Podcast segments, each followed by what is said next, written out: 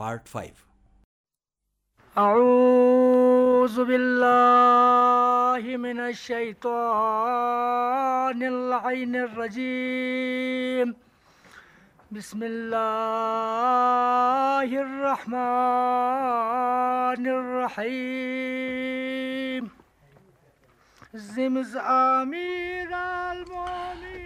लद्दाख के छोटे से गांव उपशी से चलकर बौद्धों की खानकाहें देखते हुए हम दरियाए सिंध के किनारे किनारे लेह की तरफ़ बढ़ रहे थे।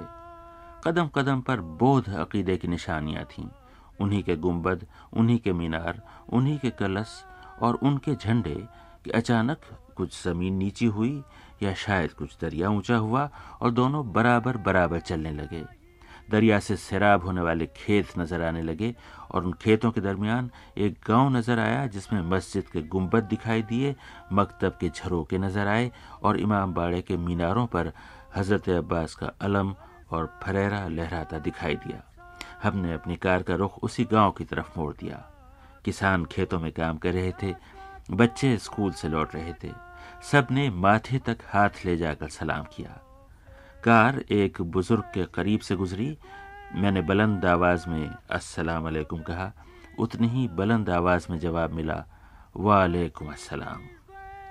ये लद्दाख में छिशूत का इलाका था और इस बस्ती का नाम छिगोमा था और बस्ती के इमाम बाड़े में एक बुज़ुर्ग शोहदाय करबला का नौहा पढ़ रहे थे।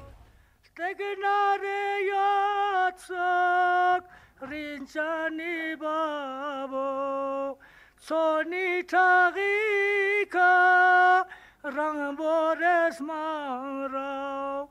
Soni tagika बौद्धों की सरजमीन में ये गाँव एक सरसब सा जजीरा लगा। मैं सोचने लगा कि ये कौन लोग हैं? कहाँ से आए होंगे? या दीन इस्लाम किस रास्ते यहाँ पहुँचा होगा?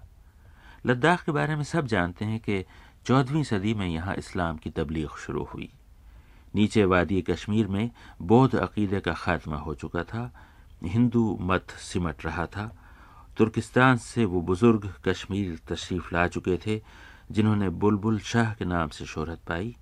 फिर सैयद अली हमदानी ने इस वादी में कदम रखा और शाह हमदान के नाम से लोगों के दिलों में नई शमा फरोजा की। उसकी रोशनी लद्दाख तक पहुँची। और राह में शेह के मकाम पर हम एक छोटी सी मस्जिद देख आए हैं। कहते हैं कि शाह हमदान ने उसमें नमाज़ अदा की थी। लोग इस एक मस्जिद की बात करते हैं। मुझे तो उस ज़मीन के चप्पे चप्पे पर उनके सजदों के निशान नज़र आए।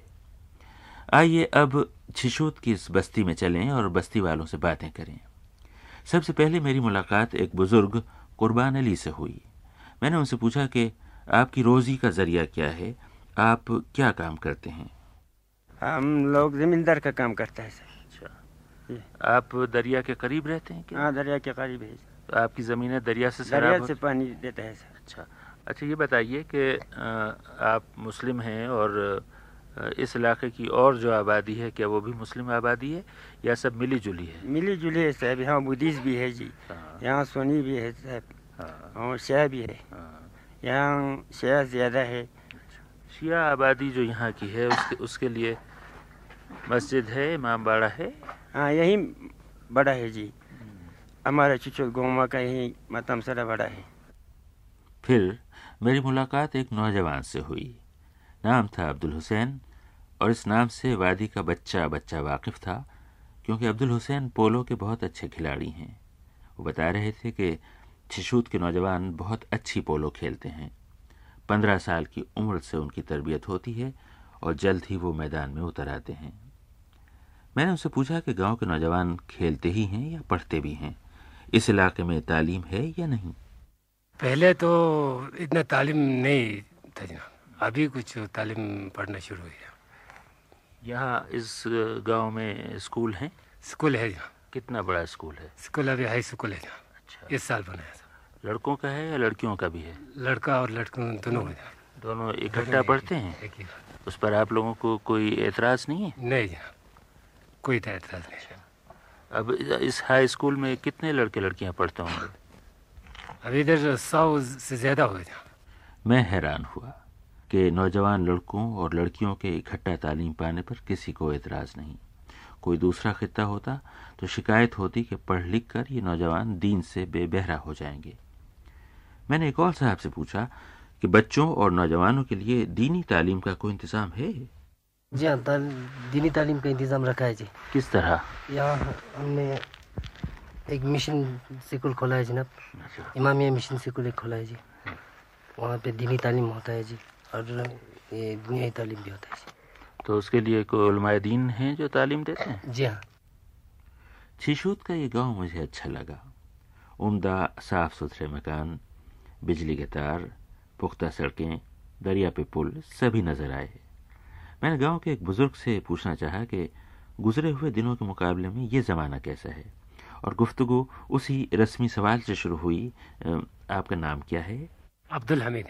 अब्दुल हमीद साहब आप मुझे बताइए कि आपका जो ज़माना था जब आप नौजवान होंगे वो ज़माना ज़्यादा अच्छा था या आजकल का ज़माना ज़्यादा आराम का ज़्यादा आसाइश का है? वो तो आजकल आजकल का ज़माना अच्छा है जनाब। पहले तो कुछ इतना अच्छा नहीं था जनाब। हर एक पहले क्या खराबी थी? चीज़ जो महँगे था जनाब अभी भी महँगे तो है पहले भी पहले कहा था जनाब इतना खाना और पीने का कोई चीज़ अच्छा नहीं था जनाब। आजकल कुछ अच्छा है जनाब। अब अब ये कि यहाँ हवाई जहाज़ आने लगा है सड़क बन गई है उसकी वजह से और ये कि लोगों के पास पैसा भी आ गया है लोग ज़्यादा खुशहाल हो गए। आपका क्या ख्याल है? वो तो अच्छा हो गया जनाब। रोड भी बन गया जनाब हर एक गाँव में। पहले तो रोड भी नहीं था जनाब कुछ नहीं था गाड़ी वाड़ी ऐसे कुछ नहीं था जनाब आपके यहाँ के जो नौजवान हैं वो क्या सोचते हैं कि यहीं रहेंगे या रोज़गार की तलाश में दूसरे इलाकों में जाएँगे? नहीं वो तो हमारे जवान इधर ही रहने का वो करते थे दूसरे मुल्क में नहीं जाते। फिर ये जो इनकी तालीम है वो आपका ख्याल है कि काश्तकारी में ये तालीम काम आएगी? काम आएगी जनाब। तालीम और वो ज़मींदारी काम दोनों काम आएगा तो ये थी उस छोटी सी बस्ती की बात। यहाँ लद्दाख की इस दूर दराज बंजर, सुनसान और सर्द सरजमीन की अजब खूबी ये है कि यहाँ के लोग कहीं और नहीं जाते, जबकि हर जगह के लोग यहाँ आते हैं। अब तो खैर इस सारी सरजमीन पर फौज आबाद है। सयाहों के लिए इलाका खोल दिया गया है, इसलिए रोज़गार खूब है। लोगों के माली हालात अच्छे हैं। और कहने वाले तो यहाँ तक कहते हैं कि पूरे कश्मीर में कहीं भी बैंकों में इतना पैसा जमा नहीं जितना लद्दाख के बैंकों में है। हम जो दरिया के किनारे किनारे चल रहे थे तो रास्ते में दो मजदूर मिले। एक जनूबी हिंदुस्तान में कहीं मद्रास के आसपास से चल के लद्दाख पहुँचा था, और दूसरा कलकत्ते से चला और लद्दाख पहुंचकर उसने दम लिया। ये दोनों अपनी पीठ पर बोरियाँ उठाए हुए थे, जिनमें लोहा लाठ और टीन के डिब्बे भरे हुए थे। मैंने उनमें से एक मजदूर से जिसका ताल्लुक मद्रास से था पूछा कि तुम लोग यहाँ क्या करते हो? या तो हम लोहा टीन जमा करते हैं। और फिर उस लोहा टीन को जमा करके क्या करते हैं? बेचते हैं। अच्छा, कहाँ उसे ले जाते हैं या उसका खरीदने वाला यहीं आता? है हम उधर ही लेके जाते हैं। ले। श्रीनगर लेके श्रीनगर ले जाते हैं? तो अ, लोहा टीन कहाँ से मिलता है आपको? यही आर्मी का गम में आ- उधर इधर मिल जाते हैं। हाँ, फिर आप इसको कैसे ले जाते हैं गाड़ियों में? हाँ गाड़ियों में लेके जाते कितने मजदूर ये मिल के काम करते हैं? हम लोग तो कई कोई दो मिलता कोई तीन मिलता है। अच्छा। ऐसे मिल के काम करते हैं। तो आप अगर एक ट्रक भर के ले जाएँ श्रीनगर में तो कितने का बिकता है वो पूरा ट्रक? पूरा ट्रक को मिल, जाता है चार पाँच हज़ार मिल जाता है। हाँ, आपका क्या नाम है? सोमनाथ बेरा।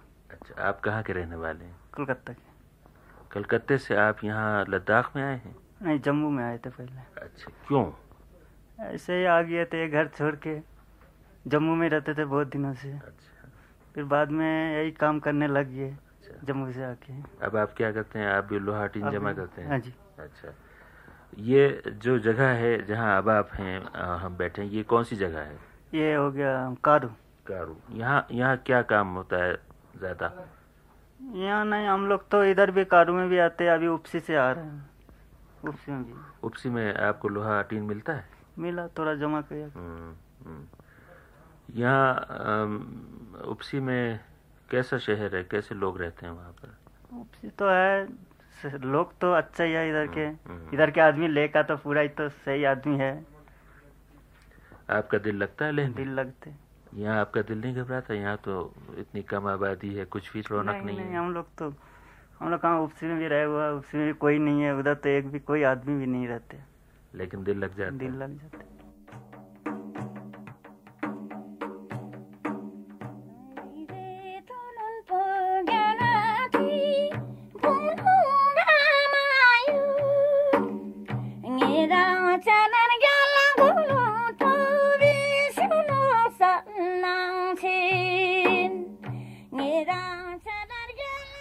ये आवाज़ सुनी आपने? ये लद्दाख की सबसे बड़ी और मशहूर गुलकारा सीशा लामू है। मैं तो अजनबी था, उन्हें कहाँ जानता था? मेरे मेज़बानों ने कार के अंदर से मुझे एक छोटा सा गाँव दिखाया। वो देखिए बल्लम, वहाँ सीशु लामू रहती हैं। मैंने पूछा, वो कौन है? जवाब मिला, अब तो लद्दाख की सबसे मारूफ गुलकारा हैं, लेकिन पहले भिकारन थीं। घर घर जाकर गाती थीं और भीख मांगती थीं। अब तो उन्हें संगीत नाटक अकेडमी का बड़ा अवार्ड मिला है। मैं मचल गया। मैंने कहा, बस्ती में चलकर सीशु लामू से ज़रूर मिलेंगे। हम वहाँ यूँ पहुँचे कि खेतों की मिट्टी में पैर धसे जाते थे और आबपाशी के नालों की कीचड़ में जूते फंसे जाते थे। हमें आता देखकर गाँव की न सिर्फ़ पूरी आबादी, बल्कि सारे कुत्ते भी बाहर निकल आए। हम सीशु लामू के घर पहुँचे। छोटा सा, मगर पुख्ता और साफ़ सुथरा घर, जिसमें पले हुए बड़े बड़े कुत्ते। उन्होंने अपना वो कमरा खोल दिया, जिसमें मेहमान बिठाए जाते हैं, और जहाँ गौतम बुद्ध हमसे बहुत पहले आकर बैठ चुके थे। अब शीशु लामू से गुफ्तगु शुरू हुई, मगर इस शान से कि उनकी जबान थी लद्दाखी, और मैं लद्दाखी न जानता था। आखिर हमारी साथी सिरिंग अंगमू मदद को आई, और बातचीत शुरू हुई, जिसमें बात कम और तर्जुमा ज़्यादा था। आइए आप भी सुनिए। मैंने पूछा सीशु लामू क्या आपके घराने में गाने का रिवाज था? माँ बाप ये तीनों गाते थे अच्छा तो पहले पहल आप कहाँ गाती थी? किन लोगों को सुनाती थी अपना गाना? सबसे पहले इनने वहाँ हिमाचल में स्पीति गाँव में उन्होंने गाना शुरू कर दिया। तो वहाँ के लोगों के घरों में जाकर ये गाती थी। उस वक्त कहते हैं उनके पेरेंट्स काफ़ी गरीब थे उनके पास खाना खाने पीने के लिए कुछ खास वो नहीं था। गाने वालों की इज़्ज़त होती थी? कि जब ये जाती थी लोगों के घरों में तो उस वक्त तो ये एक- एक किस्म का ये भीख ही मांगना होता था। तो कोई लोग यहाँ उनको चावल देते थे कोई पैसा देते थे कोई आटा देते थे। फिर कब लोगों को मालूम हुआ कि आप बहुत अच्छा गाती हैं? कब आपकी शोहरत हुई? हाँ जी हिमाचल से फिर वो यहाँ आ गए इस जगह पर यहाँ जहाँ शिशु थे ये बलम है ना बलम बलम। बलम पे यहाँ पर उन्होंने ज़मीन ले लिया फिर वहाँ पर यहाँ लेह के हर यहाँ गाँव में गए ये गाने के लिए। तो फिर आहिस्ता आहिस्ता लोगों में रिकॉग्निशन बड़े अच्छे हो गए तब से ये मशहूर हो गई कोई पंद्रह साल की उम्र सोलह साल की उम्र उम्र में। रेडियो पर सबसे पहले कब गाया आपने? सबसे पहले इन्होंने कल्चरल एकेडमी में गाना गाया था। रेडियो स्टेशन से पहले। खाम्पा चारसो त त्यहाँ हैं टेसन लिप्स फिर स्टेशन वाले आए कहते हैं कि शिशुलामा नाम के कोई ऐसे खातून हैं जो बहुत गाते हैं हम्म। तो इसलिए इन फिर स्टेशन वालों ने सेवेंटी वन में ही उन्होंने उन्होंने कांटेक्ट किया हुआ है क्योंकि रेडियो स्टेशन जो है सेवेंटी वन में ही यहाँ खुले थे। ये बताइए कि यहाँ इस इलाके में ऊँची जात और नीची जात का बहुत एहसास होता है। आपको ऐसी कोई परेशानी होती है? ये कहते हैं हमें बहुत एक तो एक बहुत कम्प्लेक्स फील करते हैं खुद को। दूसरा हमें ये प्रॉब्लम होती है कि गाने के हिसाब से भी जाए फिर लोगों में जब सोसाइटी में जाते हैं तो वहाँ पर बराबर सलूक नहीं करते हैं। तो किसी हर लिहाज से इनको वो ट्रीटमेंट मिल जाती है कि वैसे भी हमें ये एक एहसास होता है कि हम इस इस यानी इस जात के हैं छोटे जात के हैं। लेकिन जब आपको इतना बड़ा अवार्ड मिला फिर आपने क्या महसूस किया? अवार्ड मिलने के बाद ये काफ़ी खुश हो गए और कहते हैं कि ये पैसा भी काफ़ी मिलते हैं। ये घर भी है वहाँ खेत भी है तो उसकी वजह से काफ़ी चेंजेस हो गई।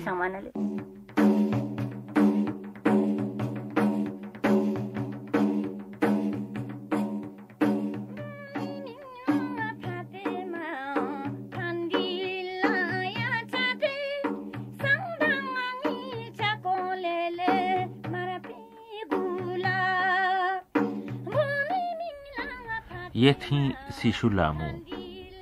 हिमालय के पिछवाड़े इस छोटे से गाँव बल्लम को अब इन्हीं की वजह से शोहरत है और ख़ुद अपने फ़न की वजह से इनको इज़्ज़त है। मेरे लिए उन्होंने गानों की रिकॉर्डिंग कराई।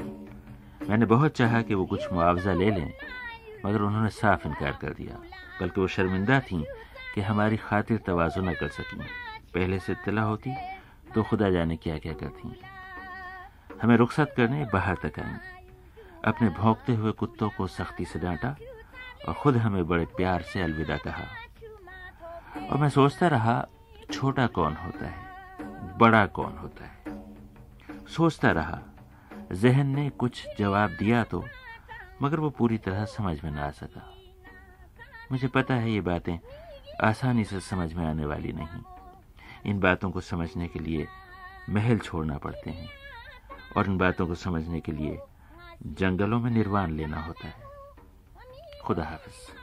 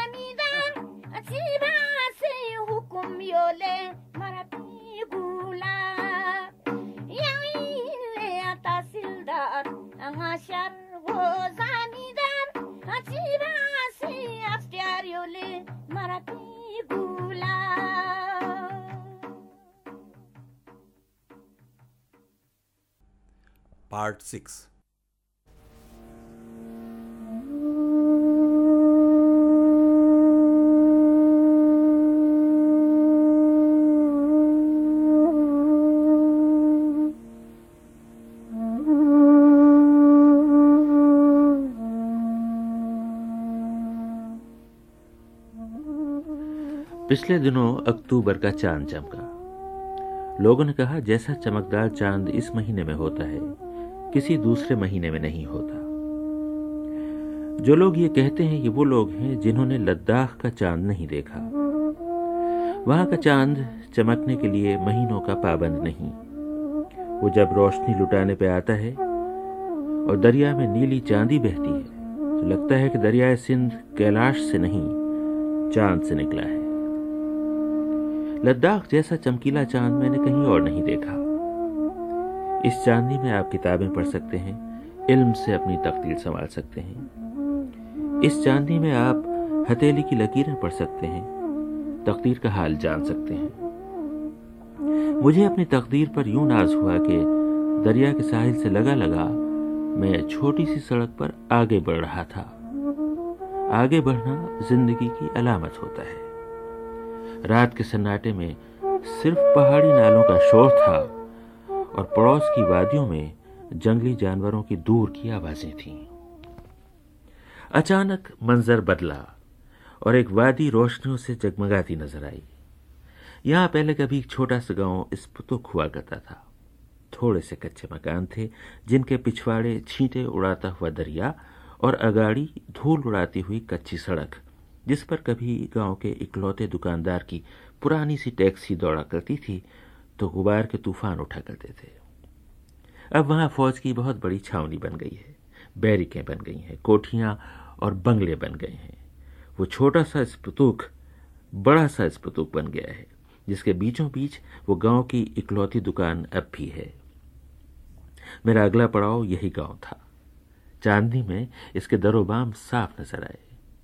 कैसी रोशन चांदनी थी वो। पहाड़ों से ढलकती रेत और मैदानों में फैले पत्थर तक यूँ दिखाई दे रहे थे जैसे रात न हो, दिन का उजाला हो। कुछ लोग कहते हैं कि लद्दाख की फजा साफ़ शफाफ है, इसलिए यहाँ रात को साफ़ नज़र आता है। कुछ लोग कहते हैं कि लद्दाख बहुत ऊंचाई पर है, यहाँ ऑक्सीजन कम है, इस वजह से आँखों की पुतलियाँ बड़ी हो जाती हैं, चुनाचे रात को साफ़ नज़र आता है। मेरा तो ख्याल है कि ये महात्मा बुद्ध की सरजमीन है। गौतम की तरह एक जरा सा ध्यान लगाइए, ज्ञान के सारे दरीचे आप ही आप खुल जाते हैं। लोग समझते हैं कि बिनाई तेज हो गई। इस पुतुक के गाँव में सवेरा हुआ तो सूरज अगर से निकल चुका था, मगर देर से नमोदार हुआ। पहाड़ों के पीछे से उभरते उभरते कितनी ही घड़ियाँ बीत जाती हैं। सूरज निकला तो गाँव के घरौंदों में चूल्हे रोशन हुए और धुआँ उठने लगा। छावनी में घंटे बजने लगे और परेड की तैयारियाँ शुरू हुईं। कुछ देर बाद साफ़ सुथरे लिबास पहने बच्चे घरों से निकले और स्कूलों की तरफ़ चल पड़े। बकरियों के रेवड़ उधर रवाना हो गए, जिधर हरियाली थी, और छावनी की कैंटीन में कुर्सियाँ लगाकर मेजें सजा दी गईं। गाँव की दुकान खुली और जरा देर बाद कसी कसी चोटियाँ गूंधे नाशपाती जैसे रुखसारों वाली लड़कियाँ हाथों में टीन के कुप्पे लिए तेल खरीदने आने लगीं। दरिया का शोर मध्यम पड़ा, मोटर गाड़ियों का शोर बुलंद होने लगा और मैं गाँव की सैर को निकल खड़ा हुआ। जरा सी देर लगी और मैं गाँव के बाशिंदों में घुल मिल गया। वो बोले तो साफ़ पहचाने गए। साफ़ पहचाने गए कि उन्होंने ध्यान लगाया है और ज्ञान के दर्पण उन पर वाह हो चुके हैं। बहुत थोड़े से गाँव होंगे जिनके बाशिंदे ज़िंदगी को यूँ बरतते हों और ज़िंदगी के मामलों को यूँ समझते हों। शायद इसका एक सबब यह भी होगा कि शहर अब बहुत करीब था। लेह यहाँ से सिर्फ़ पाँच, छह किलोमीटर दूर था। अब ये लोग दुनिया से कटे हुए नहीं थे। पहले मेरी मुलाकात इस पुतुक के किसान सनम रिगजन से हुई। अक्सर लद्दाखियों की तरह देखने में नौ उम्र लगते थे, मगर अच्छे खासे बड़े निकले। सनम रिगजन से बातें शुरू हुई और वो चूँकि किसान हैं इसलिए जल्द ही दरियाए सिंध की बात छिड़ गई। मैंने पूछा कि क्या आप अपनी ज़मीनों को इसी दरिया के पानी से सैराब करते हैं? हाँ इसी दरिया के पानी से हमें फ़ायदा मिलता है। अच्छा। ये बताइए कि आप यहीं के पुराने बाशिंदे हैं या कहीं और से आए हैं? मैं इधर का ही हूँ दिल्ली का इसी पितुक का। कभी आपको ये ख्याल नहीं होता कि आप बाकी दुनिया से इतनी दूर इतने कटे हुए इतना नहीं ख्याल आता जी। अब हमें भी अभी तो यहीं पैदाइश हमारा इधर ही है ना। तो हमें अच्छा लगता है इधर ही। ये बताएँ कि तो आप लोग तो पुराने बुद्धिस्ट हैं। आपके जो बच्चे हैं जो अब पढ़ लिख गए हैं अभी धर्म से है उनका लगाव? हाँ लगाओ जी खुद आपके बच्चे हैं? मेरे बच्चे सर मेरे चार पाँच बच्चे सर। क्या करते हैं मेरा बड़ा लड़का जम्मू में पढ़ते हुए कॉलेज में जहाँ और लड़की एक मुलाजिम लगा है थोड़ा कलर वगैरह। तो एक दो बच्चे और छोटे स्कूल में पढ़ते हैं अभी तो आप खुद देखने में बच्चे लगते हैं। क्या करें अच्छा आपका जो बड़ा बेटा है वो पढ़ लिख कर क्या बनेगा? अब देखिए साहब अब वो क्या बनना चाहें इसी के ऊपर है जैसे तालीम पढ़े अच्छा बने तो। जम्मू में तालीम पा रहा है आपका क्या ख्याल है? वो लेह वापस आ जाएगा? आएगा जनाब वैसे तो। अब नहीं आएगा फिर तो उसकी मर्ज़ी है वैसे तो आना तो चाहिए लेकिन। आपके यहाँ नौजवान जो है वो अपनी लड़की अपनी मर्ज़ी से ढूंढता है या आप ढूंढते हैं उसके लिए? पहले ज़माने में तो माँ बाप वगैरह ढूंढते थे कुछ। खैर आजकल तो बच्चे लोग खुद ज़्यादा अपना पसंद भी कर देते हैं। कैसी शादी के बाद कैसी निपती है? लड़ाई झगड़े ज़्यादा तो नहीं होते? वो तो अपने अपने ऊपर है उनके ऊपर जैसे। होते हैं वैसे? झगड़ा बहुत थोड़ा बहुत होते हैं जी। अगर लड़ाई झगड़े होते हैं मियाँ बीवी में तो उसकी वजह ज़्यादातर क्या होती है? ज़्यादातर किस चीज़ में होगा सब ऐसे? पैसे की कमी गरीबी? हाँ पैसे के ऊपर भी थोड़ा काम के ऊपर भी कैसे या कोई बच्चे के बारे में भी हो जाता है ना छोटे मोटे काम के ऊपर भी नशा तो नहीं करते लोग यहाँ? नशा तो इतना नहीं करते वैसे थोड़ा बहुत नशा यानी पीते या लोकल छंग होता है यहाँ का बना हुआ वो होता है। अच्छा अच्छा। अच्छा और ये बताएँ कि इतनी दूर आप कटे हुए हैं यहाँ ना सब्ज़ी नज़र आ रही है ना फल नज़र आ रहे हैं। आप लोग आमतौर पर ज़्यादातर क्या खाते हैं? आमतौर पर हमें तो सब्ज़ियाँ तो कुछ थोड़ा बहुत हमारा होते हैं सब आलू वगैरह। तो दाल वाल जो अपना होते हैं ना सर्दियों के लिए कुछ लोग तो यहाँ हमें ज़मीन पर दबा कर रखते हैं सब्ज़ी गोभी आलू वगैरह सीज़न के लिए हाँ जी हाँ। तो ऐसे टाइम पास कर देते उन्होंने। आप लोग गोश्त खाते गोश्त भी खाते हैं जी कुछ आदमी बुद्धिस्ट खा लेते हैं गोश्त? कुछ कुछ खाते हैं जी अच्छा। हमारा लामा लोग वगैरह नहीं खाता बाकी कुछ थोड़ा बहुत अच्छा। अब ये बताइए कि आप तो बिल्कुल दरिया के पास रहते हैं। ये बिल्कुल पीछे जहाँ बैठे हैं दरिया सिंध बह रहा है और बिल्कुल छोटा सा है। आगे मैदानों में ये दरिया चार मील चौड़ा हो गया तो कैसा रहता है साल भर ये दरिया ज़रा बताइए मुझे। दरिया किस तरह जो वैसे ये दरिया तो हर साल बहते रहते हैं वैसे जो। अच्छा। पानी की कमी पेश होता है। गर्मियों में ज़्यादा पानी आ जाता है सर्दियों में कम हो जाता है। अच्छा। कभी ऐसा भी हुआ कि दरिया बिल्कुल सूख गया? मेरे टाइम तो नहीं देखा अभी तक नहीं सूखा कभी नहीं सूखा दरिया। अपने बड़ों से कभी सुना कि दरिया बिल्कुल कभी नहीं सुना मैं तो वैसे ये सूखा करके। मैं सोचने लगा, इंसान को दुआ दी जाती है कभी मखमूम न हो, बस्ती को दुआ दी जाती है कभी वीरान न हो, खेती को दुआ दी जाती है हरी भरी रहे, दरिया को दुआ दी जाए तो शायद यही दुआ दी जाएगी कि कभी खुश्क न हो। उस रोज लद्दाख के छोटे से सिंघे दरिया पर प्यार आया, कुछ तबस्सुम के साथ कि मुझे जहांगीर बादशाह की वो बात बहुत याद आई जब उसने हिंदुस्तानियों के बारे में लिखा था कि अजब लोग हैं। दरियाओं के किनारे मकान बनाते हैं तो मकानों की पुश्त दरिया की तरफ़ कर देते हैं और सारे नज़ारों से महरूम रहते हैं। इस पुतुक के सारे मकान दरिया की तरफ़ पुश्त किए हुए थे।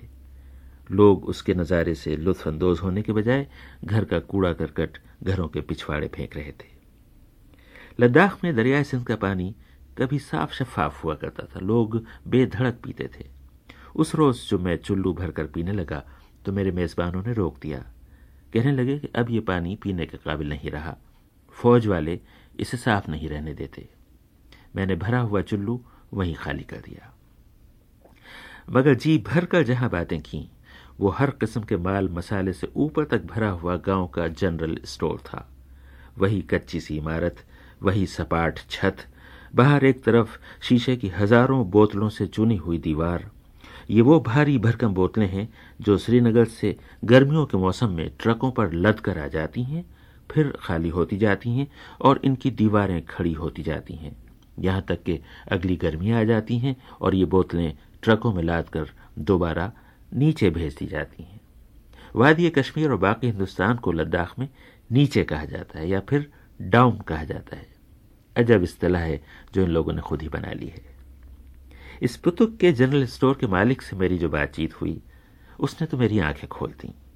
ये देहाती आज की दुनिया और आज के माहौल से कितना बाखबर है मैं हैरान रह गया। अपनी थोड़ी सी गुफ्तगु में उसने पूरे लद्दाख की पूरी बात कह सुनाई और आने वाले खतरों की साफ़ निशानदेही कर दी। आप भी सुनिए। मेरा वही रस्मी सवाल था। आपका क्या नाम है? जी मेरा नाम वांगदुस है। आपके ग्राहक कौन लोग हैं?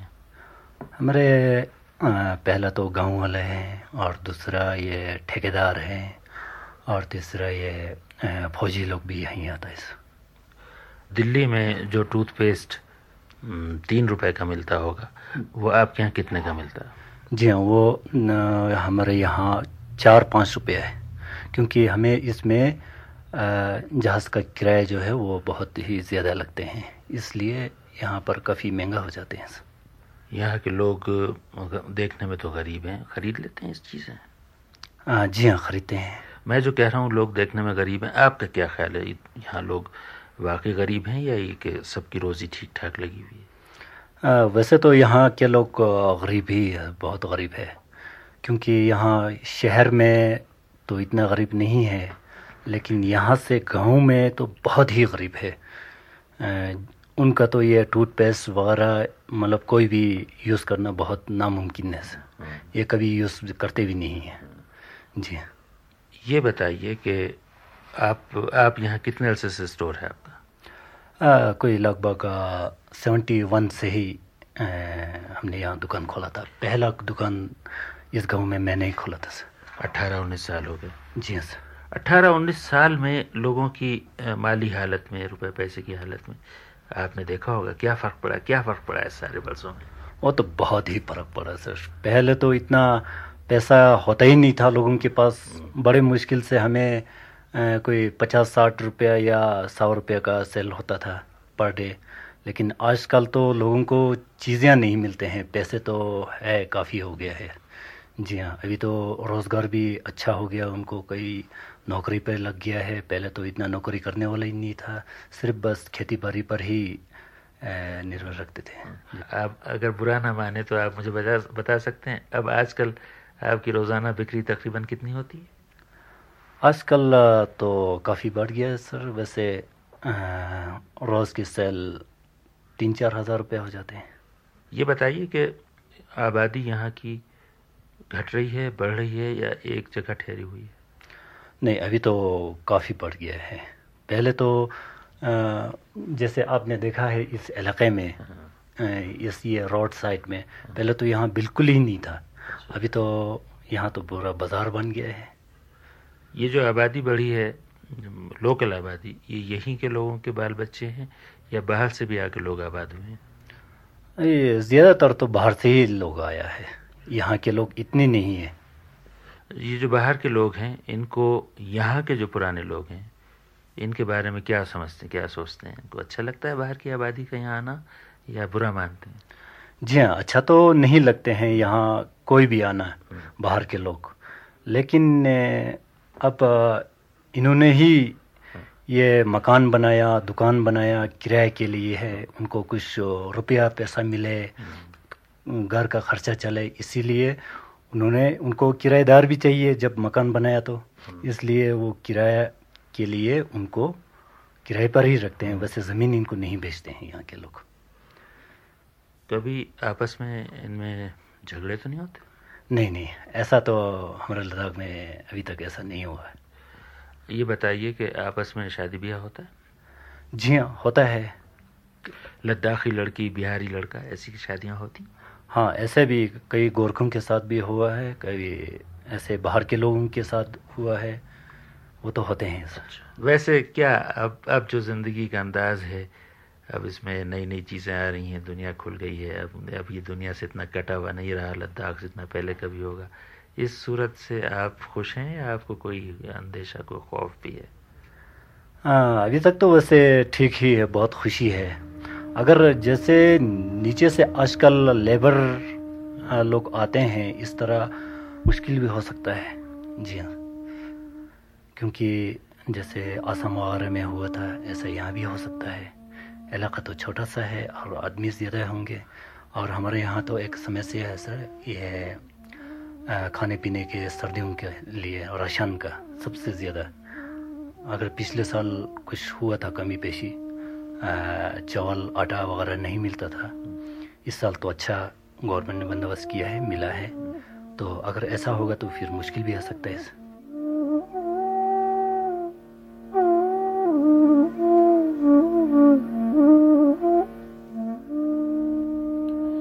पुतुक गाँव के छोटे से दुकानदार ने बड़ी सच्ची बात कही थी। ये मार्च, अप्रैल के दिन थे। चंद हफ्तों बाद लद्दाख का सुख चैन जाता रहा। उनका जो काम था, वो अहले सियासत कर गुजरे। और जहाँ किसी को हकीर कीड़ा मारना भी गवारा न था, वहाँ इंसान इंसान का गला काटने लगा। कैसा सुकून था, कैसा खून खून हो गया। इंसान बस्तियों, खेतियों और दरियाओं की तरह अब जी चाहता है कि गौतम बुद्ध की इन वादियों के लिए भी कोई दुआ की जाए। हाथ उठाया जाए और दुआ की जाए कि इनमें ध्यान रहे। दुआ की जाए कि इनमें ज्ञान रहे। खुदा हाफिज।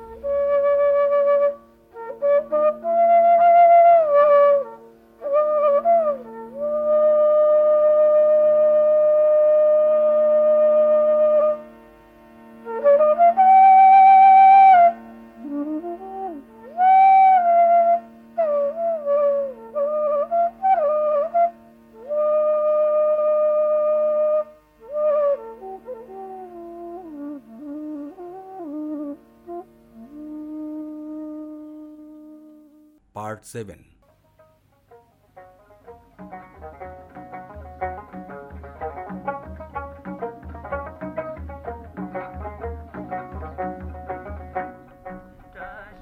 लीजिए लेह आ गया। यहाँ हिमालय और कराकरम के बीच एक छोटा सा दरिया है। इतना छोटा कि बालिश से नाप लीजिए उसका नाम है दरियाए सिंध। और दरिया से कुछ दूर जरखेज वादी में एक छोटा सा शहर है। इतना छोटा कि पैदल चलकर एक एक गली घूम लीजिए। उसका नाम है लेह। आज हम लेह पहुँच गए हैं। सदियों पहले चीन और वस्ती एशिया के रेशम से लदे फंदे तजारती काफले हिंदुस्तान जाते हुए इसी लेह में पहुँचा करते थे। फिर वो तजारत बंद हुई तो ये शहर तारीकी में डूब गया। उसके बाद वक्त ने करवट बदली और इस इलाके को गैर मामूली फौजी अहमियत हासिल हो गई। यहाँ फौज आई फिर सड़क खुली तो हिंदुस्तान भर से लोग रोज़गार की तलाश में लेह आने लगे। फिर सन पिछहत्तर के करीब ये इलाका गैर मुल्की सयाहों के लिए खोला गया तो कम गोरे, ज़्यादा गोरे, पीले, सांवले रंग बरंगे मेहमान लेह पहुँचने लगे। ये शहर सो रहा था, ये शहर जाग उठा। पुराने जमाने के तजारती कारवां रुखसत हुए और नए दौर के नए काफले लेह आन पहुँचे।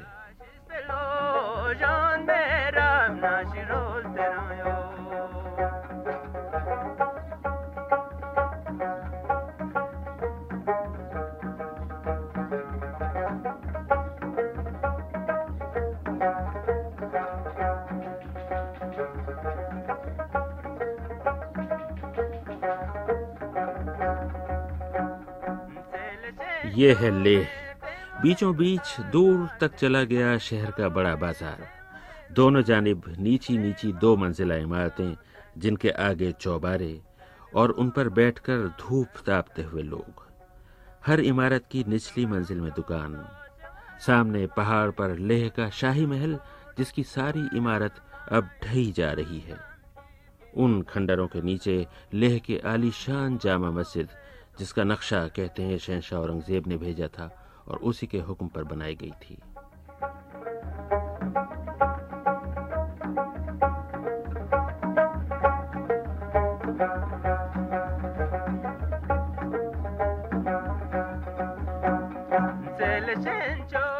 बाज़ार के साथ साथ मोटे मोटे लकड़ी के खंभों पर तने हुए मोटे मोटे बिजली के तार और दूसरे किनारे पर सफेदे के सीधे सीधे ऊँचे दरख्त, एक तरफ़ बड़ा सा डाकखाना जिसके लेटर बक्स में भरी हुई डाक उस वक्त तक हिंदुस्तान नहीं जा सकती, जब तक हवाई जहाज़ न आ जाए।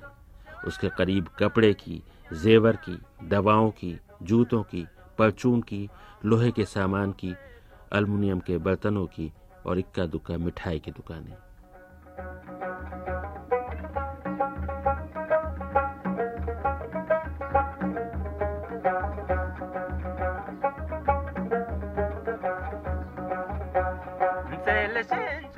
लेह के इतने बड़े बाज़ार में बस तीन या चार कारें पिला सबब हॉर्न बजाती हुई वही हिंदुस्तान की कारें, और दुकानों के सामने सड़क के किनारे आलू बेचती हुई लद्दाखी औरतें सर से पैर तक लंबे लंबे ऊनी लिबास, मोटे मोटे मर्दाने जूते, गले में बड़े बड़े मोतियों की मालाएँ, कस कर गूंधी हुई दो दो चोटियाँ, सरों पर रुमाल, कानों में बुंदे, हाथों में एक एक चूड़ी और उंगली में एक अंगूठी।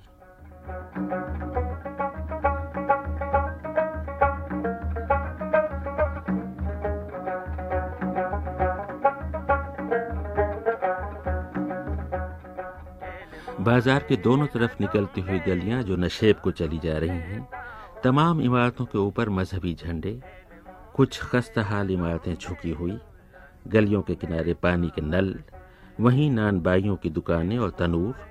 वही वस्ती एशिया जैसी गर्म गर्म, सुर्ख नान घर के बच्चे चंगेरियाँ लेकर आए हैं और नान खरीद रहे हैं। एक रुपए की आम और दो रुपए की खास नान। मैंने तस्वीर उतारना चाहिए तो बच्चे शर्मा रहे हैं और औरतें शाल से अपने चेहरे छुपा रही हैं। गालों पर जरा जरा सी सुर्खी थी, अब वो और सुर्ख हो गए हैं।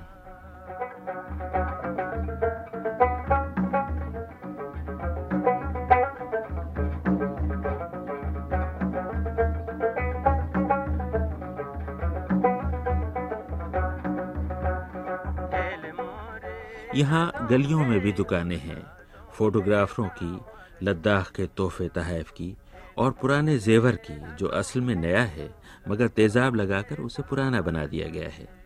यहाँ गलियों में छोटे बड़े होटल हैं, बेहद सस्ते, बहुत कम खर्च, ताकि यूरोप और अमेरिका से आए हुए नौजवान सयाह पाँच डॉलर में पूरा दिन गुजार सकें। इन्हीं गलियों में लेह की मंडी है, जो खाली पड़ी है, न दुकानों में माल, न कोई खरीदार। दो दिन से हिंदुस्तान से हवाई जहाज़ नहीं आया है, इसलिए मंडी में हु का आलम है। इसी के करीब लड़कों लड़कियों के स्कूल और कॉलेज हैं, सरकारी दफ्तर हैं, टैक्सियों के अड्डे हैं और शहर का शराब खाना है। तो ये है हमारा शहर लेह।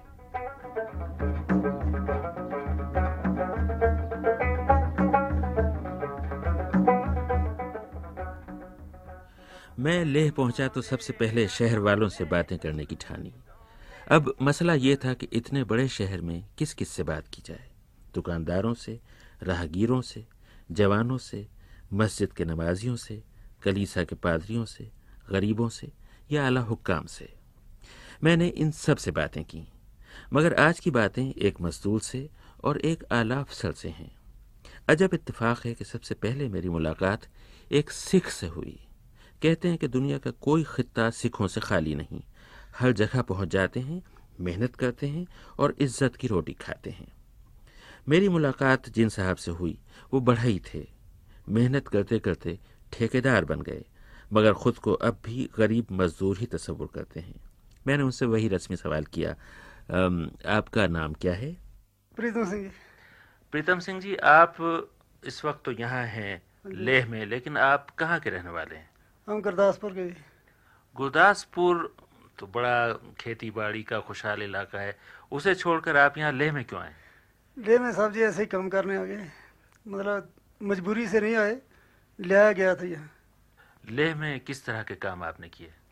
ले में मैंने काफ़ी बड़े बड़े काम जो है ना वो मैं किए।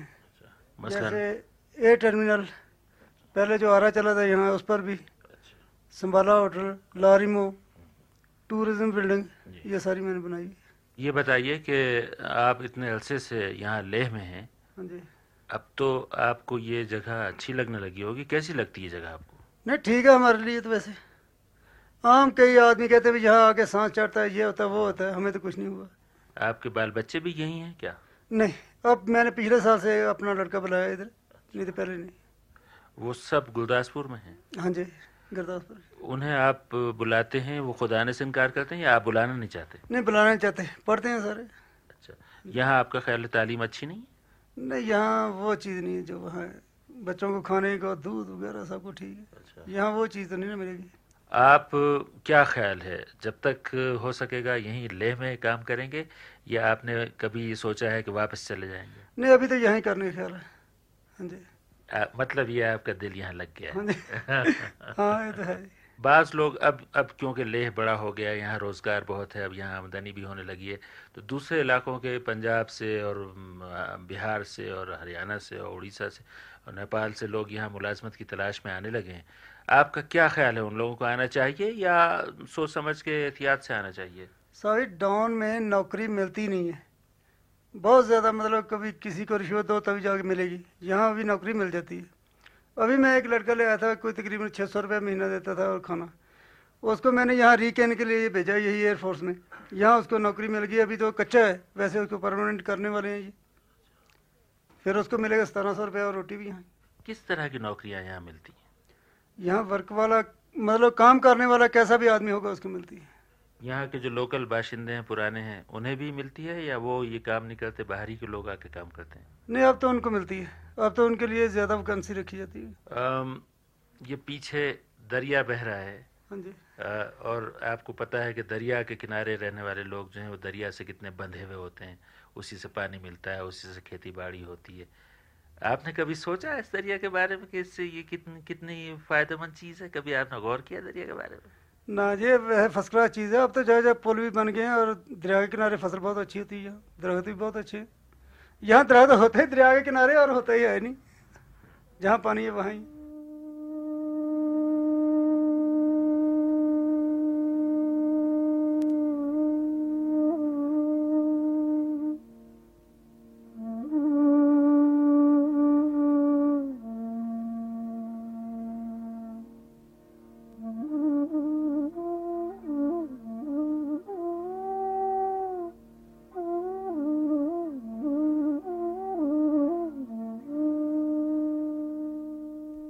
इस वक्त हम लेह श्रीनगर रोड पर एक जगह पड़ाव किए हुए हैं दरिया सिंध के किनारे और लेह के सुप्रिंटेंडेंट पुलिस हसन खान साहब मेरे साथ हैं। हसन खान साहब एक जगह मैं गया था वहाँ के जराइम पेशा लोगों ने वहाँ के एसपी को इतना मसरूफ़ कर रखा था कि उनसे मुलाकात करना मुश्किल। इसके बरक्स यहाँ हम आपके साथ दरिया के किनारे रेत पे बैठे हुए खाना खा रहे हैं। आपके यहाँ की सूरत हाल क्या है? जी, आबिदी साहब, सच है कि यहाँ लद्दाख में जराइम जो है, वो बाकी जगहों की नस्बत बहुत कम है, बल्कि यूँ कहा जाए कि बिल्कुल ना होने के बराबर है। इसकी एक वजह ये भी है कि एक तो ये एरिया जो है, लद्दाख, बहुत ही एक ज़माने कदीम से एक पुरस्कून इलाका रहा है। यहाँ पर सदियों से बड़े ट्रेडर्स सेंट्रल एशिया से, तिब्बत से, हर जगह से गुज़रते थे। तो जो कारवानें गुज़रती थी यहाँ से, जिनमें सोना चांदी, अशरफियाँ, कालीन, रेशम, हर कस्म के तजारत होते थे तो उन ज़मानों में भी हम सुनते हैं कि यहाँ ये सामान जो है, वो सरायों में, दुकानों में, मकानों के पास महीनों पड़े रहते थे तो उसमें कोई उठाता नहीं था। तो एक यहाँ की रिवायत ही रही है लोगों में, लोकल लोगों में, ख़ासकर यहाँ के रहने वालों में, कि ये चोरी करना या झगड़ा करना किसी के साथ लड़ झगड़ना किसी भी मसले पर वो अच्छा नहीं समझते हैं। हमने हमेशा ये सुना है कि जराइम का गरीबी से गहरा ताल्लुक होता है और ये इलाका मालदार खुशहाल नहीं है गरीब ही है बुनियादी तौर पर। फिर क्या ये सबब है कि जराइम नहीं है? जी हाँ ये जगह वैसे गरीब तो हैं लेकिन यहाँ के जो गरीब हैं उनका क्योंकि ज़्यादा उनकी चाह जो है उनकी इतना तेज़ नहीं है जो बाकी लोगों की तरह जल्दी से जल्दी अमीर बनने के लिए ज़्यादा सामान मुहैया मैसर करने के लिए जो जद्दोजहद करते हैं उस दौड़ में अभी इतना तेज़ नहीं हुआ है। तो जो कुछ भी है उनके पास उस पर वो कंटेनमेंट है। मज़हब से भी पाबंदी है लोगों की। जी हाँ मज़हब का भी आपने देखा होगा यहाँ पर दो ही मज़हब के लोग ज़्यादातर तो रहते हैं एक बुद्धिज़्म से ताल्लुक़ रखने वाले और दूसरा इस्लाम के। और दोनों मज़ाहिब के यहाँ पर जो आ, इनके पैरोकार जो हैं मजहबों के तो उन पर यहाँ के मजहबी रहनुमाओं का भी काफ़ी असर है, जहाँ से हमेशा इस कस्म की तबलीग होती रहती है कि किसी को अजाब देना, किसी की चीज़ को उठाना, किसी का गसब करना, ये सब चीज़ें बहुत ही पाप है, गुनाह है। अब इसका मैं आपसे ये भी अर्ज़ करूँ कि इसका मतलब ये नहीं है कि लोग नहीं बदलेंगे। लोग काफ़ी सालों से अब लोगों में भी कि ये जो कंपटीशन एक आया है, ये दौलत हासिल करने का जल्दी से जल्दी अमीर बनने का तो उसकी वजह से कुछ खराबियाँ भी पैदा हो रही है। और इसकी मेन वजह जो है, वो देख लिया, क्योंकि आज तमाम जगहों में रास्ते खुले हैं, सड़कें बनी हुई हैं, गाड़ियों का आमदरफ्त है, और इतने सिमट गए रास्ते जहाँ महीनों में, हफ्तों में पहुँचते थे, वहाँ आज दिनों में पहुँच जाते हैं। और हिंदुस्तान के भी हर मुल हर इलाके के लोग अब यहाँ आना शुरू हो गए हैं। फॉरेन टूरिस्ट भी आते हैं। तो इससे भी थोड़ी बहुत ख़राबी तो यकीनन आ रही है लोगों में। मज़दूर यहाँ मुलाजमत और रोज़गार की तलाश में बहुत आने लगे हैं और हिंदुस्तान के दूर दूर के इलाकों से बल्कि बाज़ जगह तो उनकी आबादी मकामी बाशिंदों से कुछ बढ़ती हुई नज़र आ रही है। उसका कुछ जराइम की सूरत हाल पर असर पड़ा है? जी हाँ जो नीचे से लोग आए हैं अब जिस तरह से हमारे डाउन के आए हैं और ख़ासकर ये नेपाल वगैरह के लेबर्स आते हैं तो वो लोग थोड़ा बहुत यहाँ के लोगों से हर लिहाज से मुख्तलिफ़ हैं। उनके सोच विचार का तरीका अलग है, वो किसी चीज़ को गलत नहीं समझते हैं। मौका मिले तो वो चोरियाँ करते हैं, आपस में झगड़े करते हैं और बहुत से कत्ल तक की नौबत आई है इन्हीं दिनों में। और ज़्यादातर यही लोग, डाउन से लोग आए हैं। उन्होंने की है, उन्होंने शुरू की है। गो मुकामी लोगों ने इसका अभी कोई वो उसका नकल करना तो शुरू नहीं किया है। लेकिन फिर भी उन लोगों ने काफ़ी की है और वो रिवायतें अब ख़त्म करवा दी इस कस्म के लोगों के आने से कि लद्दाख में जी मकानों को, दुकानों को ताले नहीं लगाते थे, या जो चीज़ जहाँ पड़ी फेंक के रखे वहीं पर पड़ा रहता था। ये चीज़ें तकरीबन ख़त्म हो गई कि नीचे से जो बाहर से लोगों के आने से।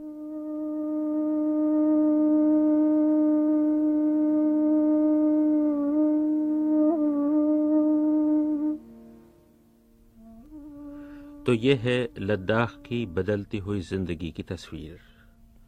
वहाँ पहाड़ों के अंदर कारवा सराओं का ये पुराना शहर अब नए नए काफलों का पड़ाव बन रहा है। नए ज़माने की खूबियाँ अपनी सारी खराबियों समेत लद्दाख जा पहुँची हैं। और यूँ लगता है कि ठंडे, शफाफ पानी की, ठहरे हुए पानी की साकित झील में कहीं से कोई कंकर आन गिरा है। झील का सुकूत जाता रहा है और इसकी आईने जैसी सतह को लहरें रोनती चली जा रही हैं। और इन सबसे परे हमारा दरिया, शेर दरिया, सारे हंगामों से बेनियाज, निचली वादियों की तरफ़ बहता चला जा रहा है। वो आँख उठाकर भी नहीं देखता कि कौन किसका सुकून लूट रहा है और कौन किसके करार पर डाके डाल रहा है। दरिया इस उलझन में नहीं पड़ा करता। कितना खुश नसीब है ये दरिया। खुदा हाफिज।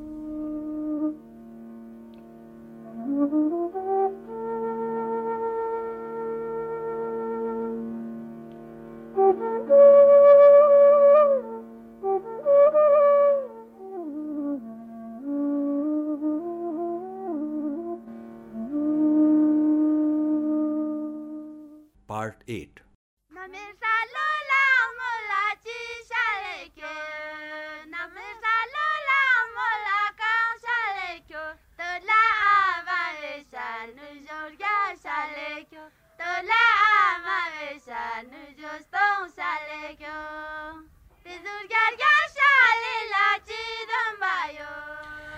ये लद्दाखी लड़कियाँ हैं जो शादी का गीत गा रही हैं और दुल्हन को रुखसत कर रही हैं। सादा सी तकरीब है सादा सी दुल्हन है, ना जेवरों में लदी फंदी, ना पीछे पीछे जहेज के सामान की कतार। लड़की वाले थोड़ी सी रकम खर्च करके इस फ़र्ज़ से सुबुकदोश हुए अलबत्ता लड़के वालों को कुछ देना पड़ा। क्यों ना दें? आखिर लड़की के वालदेन अपनी बेटी जो दे रहे हैं उन्हें। हाँ बेचारे लड़की के मामू की बुरी दुर्गत बनने वाली है, लेकिन उसका किस्सा थोड़ी देर बाद। आज हम यूँ करें कि शहर लेह के एक नौजवान से बातें करें। दरियाए सिंध के किनारे बसने वाले नौजवानों का हाल पूछें। लेकिन पहले हम इस कदीम और तारीखी शहर के एक बुज़ुर्ग के पास चलें। बहुत ज़यीफ़ हैं, नाम है उनका सतंजिन राजू, ईसाई हैं और तमाम उम्र कलीसा की खिदमत की है और शहर के बच्चों को पढ़ाया है। पूरे लद्दाख में सिर्फ़ 200 ईसाई हैं जिनके गालबन तीन गिरजाघर हैं। यह अठारहवीं सदी की बात है, जब यूरोपियन ईसाई मिशनरी कश्मीर से तिब्बत जाते हुए लद्दाख से गुजरे थे और लेह में ठहरे थे। लद्दाखी बादशाहों ने न सिर्फ़ उनकी आवभगत की, बल्कि उन्हें तबलीगी काम की इजाज़त भी दी। बिलाखिर सन अठारह के लगभग लेह में मौजूदा मोरेवियन चर्च कायम हुआ। सतंजिन राजू अपनी जवानी में सरगर्मी से मिशन का काम करते रहे होंगे। लिहाजा लद्दाख में आम लोगों को और उनकी ज़िंदगी को बहुत करीब से देखा होगा। मैं उनसे मिलने उनके घर गया। नहायत साफ़ सुथरा और आरास्ता मकान, बहुत खलीक अहलिया, मेहमान नवाज़ बेटी। हर एक ये एहसास दिला रहा था कि मेरा आना इनके लिए खुशी का बहुत बड़ा सबब है। मैंने बुजुर्गवाल से पूछा कि कुछ लद्दाखी मुआशरे के बारे में बताइए। ये पहले कैसा था और अब कैसा है? पहले के नस्बत तो अब तो बिल्कुल बदल चुका है। पहले ज़माने में मसलन यहाँ पर आम ज़मींदार जो है या यहाँ के लोग जो है उनको शख्सी राज के अंडर था ना? उस वक़्त तो बेगारी और हम लोग से लेते थे। और बहुत सारे तकलीफ़ थे। जब से आज़ादी हो गया तब से बहुत यहाँ पर लोगों को तरक्की भी हो गया। बेगार का आपने ज़िक्र किया इसमें क्या होता था? ओ उसमें क्या बहुत तकलीफ़। उसमें समझो वज़ीर वजारत उन दिनों में डीसी के वज़ीर वजारत कहते थे। आ, हर गाँव से आ, कोई पंद्रह दिन या चौदह दिन लोगों को यहाँ पर आ, हाजिर रहना पड़ता था आ, उनकी खदमत के लिए हर एक महकमा के खदमत के लिए। हाँ जी और ये जो हर एक ज़मींदार से जिन से ना वो वसूल किया जाता था। बहुत गले के हिसाब से नकदी के हिसाब से सब कुछ। अब वो सब ख़त्म हो गए। अब बिल्कुल ख़त्म हो गया। अब तो लोग बहुत खुशहाल है इस तरह तो। जी। लेकिन अब नया ज़माना आ रहा है तालीम बहुत आम हो रही है।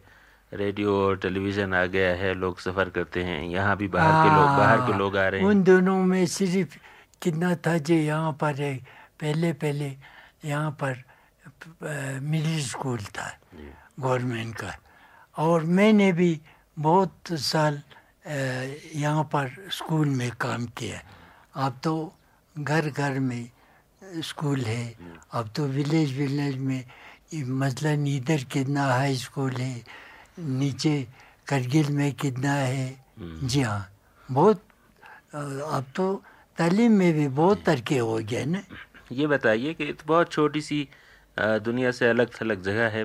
आपके ज़माने में लोग अपना फालतू वक्त कैसे गुजारते थे? शामों को क्या करते थे? अच्छा अच्छा।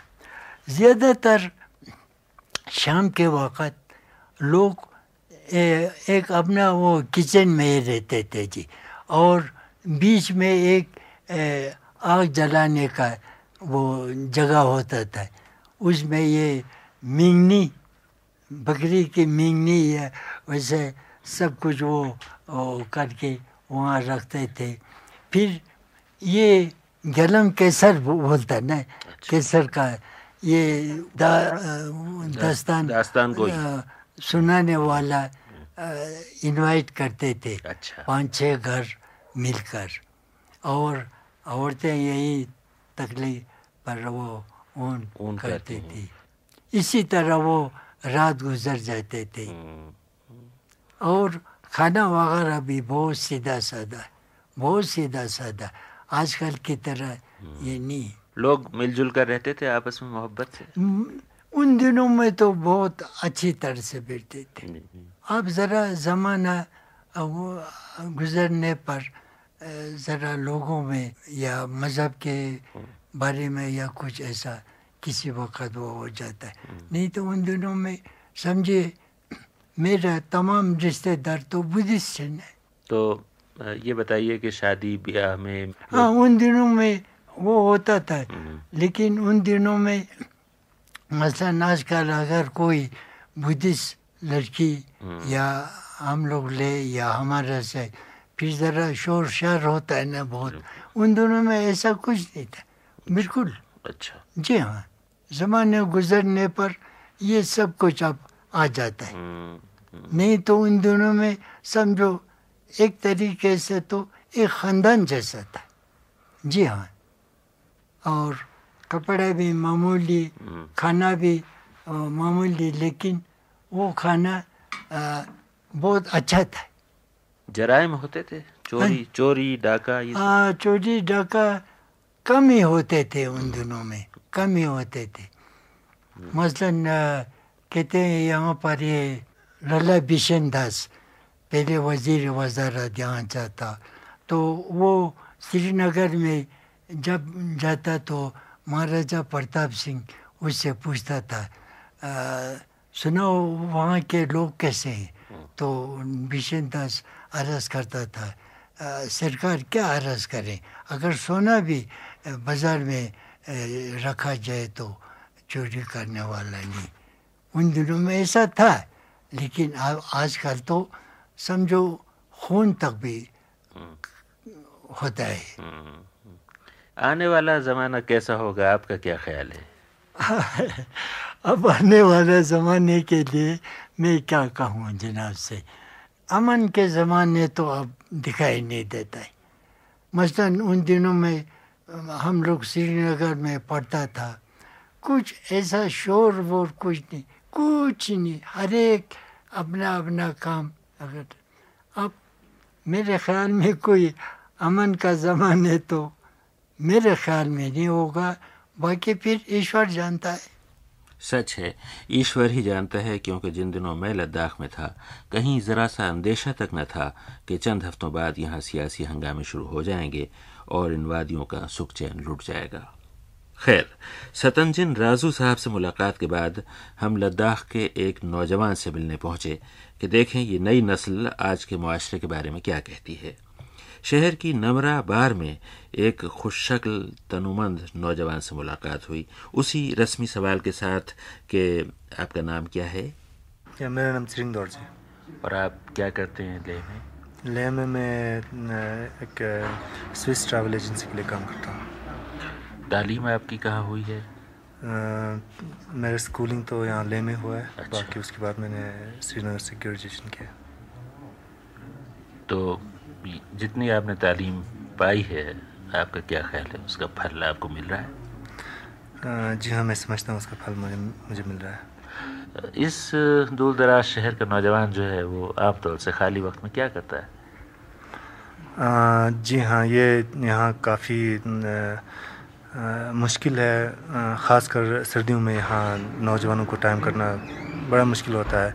और वैसे गर्मियों में तो यहाँ गेम्स वगैरह काफ़ी होते हैं, मगर समर में एक्सेप्ट आइस हॉकी के यहाँ कोई ख़ास विंटर स्पोर्ट नहीं होता है तो काफ़ी नौजवानों के लिए काफ़ी दिक्कतें होती हैं। शादी ब्याह का बताइए, क्या होता है लद्दाख में? लड़कों को लड़कियों को अपनी पसंद के मैच मिल जाते हैं या वालदे की रजामंदी के आगे झुकना पड़ता है? अ, मेरे ख्याल से ज़्यादातर नौजवानों को माँ बाप की राय के आगे झुकना पड़ता है। अभी तक है ये? जी हाँ इसके खिलाफ नौजवानों में कोई बगावत होती है कभी? बगावत तो होती रहती है। जी हाँ। अब लड़के लड़कियाँ तालीम पा रहे हैं घर से बाहर निकलते हैं मिलते हैं तो इसमें दुश्वारियाँ वालदेन के लिए होती होंगी? जी हाँ दुश्वारियाँ होती होंगी मगर हमारे यहाँ का माहौल बाकी जगहों से काफ़ी अलग है। जैसे यहाँ लड़कियाँ आमतौर से बाहर घूम सकती हैं मतलब कोई माँ बाप की तरफ़ से कोई रिस्ट्रिक्शन नहीं होती अच्छा अच्छा हाँ। तो वालदेन को अपनी बेटियों पर पूरा एतबार होता है? जी हाँ जी हाँ काफ़ी हद तक। अच्छा। शादी ब्याह में दुश्वारियाँ जहेज बहुत ज़्यादा खर्चा बहुत ज़्यादा मुतालबे ऐसा कुछ है? जी हाँ खुशकिस्मती से हमारे यहाँ जहेज़ का कोई वो रिवाज नहीं है। हालाँकि हमें उल्टा लड़की वालों को काफ़ी कुछ देना पड़ता है। लड़के वाले देते हैं लड़के वाले जी हाँ। क्योंकि वालदेन अपनी बेटी दे रहे हैं बेटी तो दे उसके रहे बदले तो उसके लड़के वाले। लड़की को कुछ जेवर और कपड़े वगैरह काफ़ी बनाने पड़ते हैं। अच्छा। लेकिन लड़के को कुछ नहीं मिलता है। अच्छा अच्छा ये बताइए कि शादी के बाद आम तौर से ज़िंदगी खुशगवार गुजरती है या इख्तलाफात ये इस तरह के आम वाक़यात होते हैं या नहीं? मेरे ख्याल से ये एक बहुत बड़ा हमारा प्रॉब्लम बनता जा रहा है। पहले हमारे यहाँ जॉइंट फैमिली होते थे तो आजकल ज़्यादातर नौजवान जॉइंट फैमिली में रहना नहीं चाहते हैं।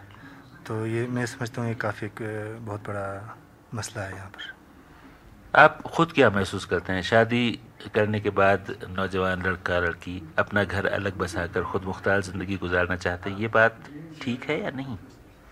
मैं समझता हूँ हर एक को मतलब अपनी ज़िंदगी जैसे चाहें गुजरने का मौका होना चाहिए, लेकिन साथ साथ में ये भी नहीं होना चाहिए कि वो अपने माँ बाप को भूल जाएँ। तो उनकी भी देखभाल साथ साथ में होनी चाहिए, लेकिन अलग रह के भी वो सारी जिम्मेवारी पूरी कर सकते हैं। यानी ये वो मरहला है जब नई नस्ल पुराने तौर तरीक़ों से आज़ाद होना चाहती है, मगर उनसे अपना ताल्लुक़ पूरी तरह तोड़ना भी नहीं चाहती। हकीकत यह है कि लद्दाख की तहजीब अभी तक अछूती है। जैसी पहले थी वैसी आज भी है। अगर कुछ बदला है तो इतना कम कि खुद लद्दाख वालों को उसकी खबर नहीं। मौसम ख़राब था। वादी से वापस हिंदुस्तान ले जाने वाला हवाई जहाज़ नहीं उतर पा रहा था और मैं वक्त गुजारने के लिए लेह में मुख्तलिफ़ लोगों से मिलता फिर रहा था। सच बात तो यह है कि मैंने बेकारी के उन दिनों में बहुत काम की बातें जानी। लद्दाख में शादी के रस्म रिवाज के मुतालिक किसी ने बताया कि श्रीनगर में एक कहावत मशहूर है कि लेह में शादी पचास रुपए में हो जाती है। ये लोग जानते हैं कि खुद श्रीनगर में शादी पचास हज़ार रुपये में होती है और राजस्थान से बकरों के रेवड़ के रेवड़ आते हैं, जिन्हें वादी के बाशिंदे दिन ढलने तक चट कर जाते हैं। मगर लद्दाख वालों ने तय किया है कि वो फजूल खर्ची नहीं होने देंगे। वहाँ मुख्तलिफ़ मजहबों की अंजुमनों ने ठानी है कि लड़कियों को महँगा और बड़ा जहेज देने की रस्म नहीं चलने देंगे। और अगर कहीं खबर मिलती है कि वालदेन अपनी बिटिया को जहेज देना चाह रहे हैं तो ये लोग फ़ौरन दौड़ धूप करके उन्हें रुकवा देते हैं। हाँ इसके बरक्स ये होता है कि लड़के वाले, लड़की वालों को चढ़ावे के नाम पर कुछ देते हैं। लड़की जहेज नहीं लाती। वहाँ शादी की एक दिलचस्प रिवायत यह है कि शादी की बातचीत लड़की के वालदेन से नहीं, उसके मामू से तय की जाती है। इसके बाद जब लड़की बिहाई जाती है तो वालदेन के घर से नहीं, बल्कि मामू के घर से। इसमें शायद इजहार ये होता है कि माँ बाप ने लड़की को उठाकर गैर के हवाले नहीं किया, बल्कि मामू उसे उठा लाया था और वही उसे लड़के के सपोर्ट कर रहा है। इसके बाद शादी की तकरीब रात भर चलती है, जिसमें छंग, यानी मकामी शराब, खूब छक कर पी जाती है और लड़की के मामू से तो की जाती है कि वो इतनी ज़्यादा पिए कि लड़खड़ा कर चले। सुबह तीन चार बजे दुल्हन की रुखसती की नौबत आती है और साथ में बाराती चलते हैं और वो बेचारा मामू भी चलता है, लड़खड़ाता हुआ। और रिवायत यह है कि रास्ते में जितने घर पड़ते हैं, उन घरों वाले अपने दरवाज़ों पर खड़े होते हैं और नेक शगुन के लिए छोटा मोटा तोहफा पेश करते हैं, वही लड़की के मामू को। अब इस तोहफे के बदले मामू को जेब से निकाल कर कुछ पैसे देना होते हैं। उस वक्त मामू से तो की जाती है कि वो अपने हवास में ना हो और जेब से नोट निकाल कर उन्हें शुमार न करे और नशे की हालत में जो कुछ हाथ में आए वो दे दे। अगर इतफाक से मामू संभल कर और सीधा चल रहा हो तो ये समझा जाता है कि वो कंजूस है, उसने शराब कम पी है ताकि पैसे देते हुए उसके होश हवास कायम हो। अहल फार्स कहते हैं कि आदमी चाहे कुत्ता हो, किसी का छोटा भाई ना हो, लद्दाख में यह बस ये कहावत अब चलने ही वाली है कि आदमी चाहे कुछ हो, किसी लड़की का मामू ना हो। अच्छा साहब, आज की बात लद्दाख की शादी के इस गीत पर ख़त्म, जो दरियाए सिंध के किनारे बौद्धों की एक आबादी में नौजवान लड़कियाँ गा रही थीं और कितनी मसरूर थीं उस रोज़ खुदा हाफिज़